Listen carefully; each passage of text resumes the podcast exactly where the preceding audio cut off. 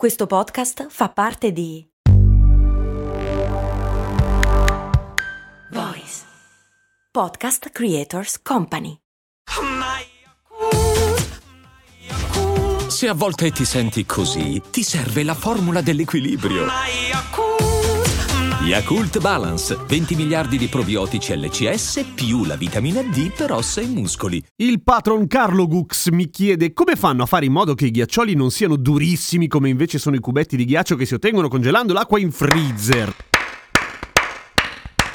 Cose mo, cose moco, cose molto umane, cose mo, cose moco, cose molto umane, cose mo, cose moco, cose, cose, cose, cose mo.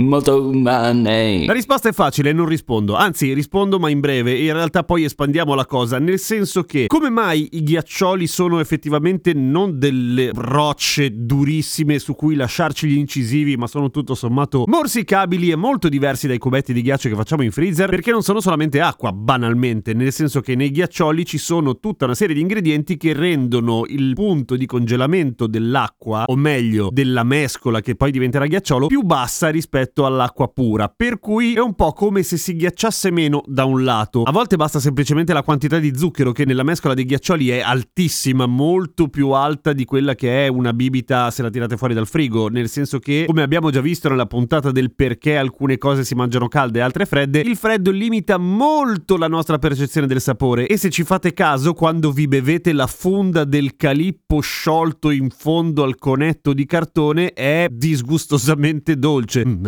buono. Questo perché ha un contenuto di zucchero pazzesco rispetto alla bibita normale. Se voi congelate il succo di frutta, per esempio, prendete il succo d'arancia dal cartone e lo congelate, diventa un macigno perché lo zucchero è troppo poco, bisogna aggiungerne un po' o aggiungere altre cose, per esempio la pectina, la gelatina, ci sono una marea di cose che possono cambiare la texture della mescola e rendere il ghiacciolo meno roccioso e più ghiacciolo, appunto. Ma non è solamente quello, nel senso che cambia anche il modo in cui viene congelato.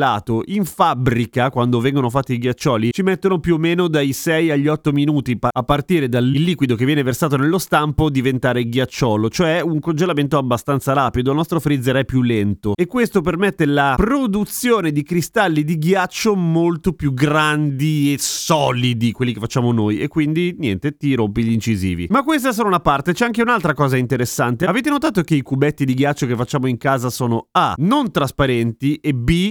sgasano le bibite di brutto rispetto a quelli che ci danno nel cocktail? Nei cocktail i ghiaccioli sono trasparenti, quasi vetro, e non fanno sgasare completamente il vostro gin tonic. Per fortuna, se no farebbe cagare. Come mai questo? Anche qua per due ragioni. O meglio, una concomitanza di eventi. L'acqua che noi tiriamo fuori dal rubinetto ovviamente è mescolata con una marea di gas. È normale, se lasciate lì un bicchiere una notte vedete che si riempie di bollicine. Quello è il gas intrappolato nell'acqua che cerca di fuggire dal succitato liquido. L'acqua che in genere viene usata dalla macchina del ghiaccio nei locali o dalle fabbriche di ghiaccio che vendono i sacchettoni di ghiaccio è filtrata, cioè contiene meno impurità gassose. Ma questo è solamente uno dei fattori, perché quando noi mettiamo la vaschetta di cubetti di ghiaccio nel freezer, la prima parte che si congela è la superficie di quello che diventerà il cubetto di ghiaccio, per cui automaticamente tutte le bollicine restano intrappolate nel ghiaccio e quindi lo rendono più opaco, semplicemente, esattamente come un vetro pieno di bollicine che si solidifica e non è che è trasparente, non si vede dall'altra parte, si vede un macello. Il ghiaccio prodotto dalla macchina del ghiaccio o quello prodotto in fabbrica si congela partendo da sotto oppure dal centro, ma questo è un'altra cosa, magari della macchina del ghiaccio raccontiamo un'altra volta se vi interessa. Perché il ghiaccio fatto in casa fa sgasare la Coca-Cola o tutte le bibite o quello che vuole la birra? Ah, che schifo il ghiaccio nella birra! Stavo scherzando, era per vedere se eri attento. Perché tutte quelle impurità, quelle bollicine di gas diventano punti di nucleazione. Vi ricordate la puntata che abbiamo fatto sul perché guardando un bicchiere di champagne vediamo che si sgasa partendo da un punto a caso del bicchiere come se si creassero le bollicine? Ecco. Oppure il motivo per cui le Mentos servono a sgasare di brutto la Coca-Cola? È, è sempre la stessa cosa, cioè punti di nucleazione, asperità sulla superficie di quello che viene inserito nella bibita, in questo caso il ghiaccio tutto pieno di bollicine, che la fanno sgasare al volo. Ne parlavamo nella puntata 718 che si chiama Cannucce di carta che sgasano la coca. Quella roba lì. È la stessa cosa. Quindi, tornando alla domanda del buon Carlo Gux, come fai a fare dei ghiaccioli in casa che non siano dei macigni? Ci devi mettere dentro della roba o un sacco di zucchero, gelatina o trovi un casino di ricette su internet effettivamente. Il fatto che ci siano delle ricette per fare i ghiaccioli mi fa pensare che viviamo tempi meravigliosi. A domani con cose molto umane.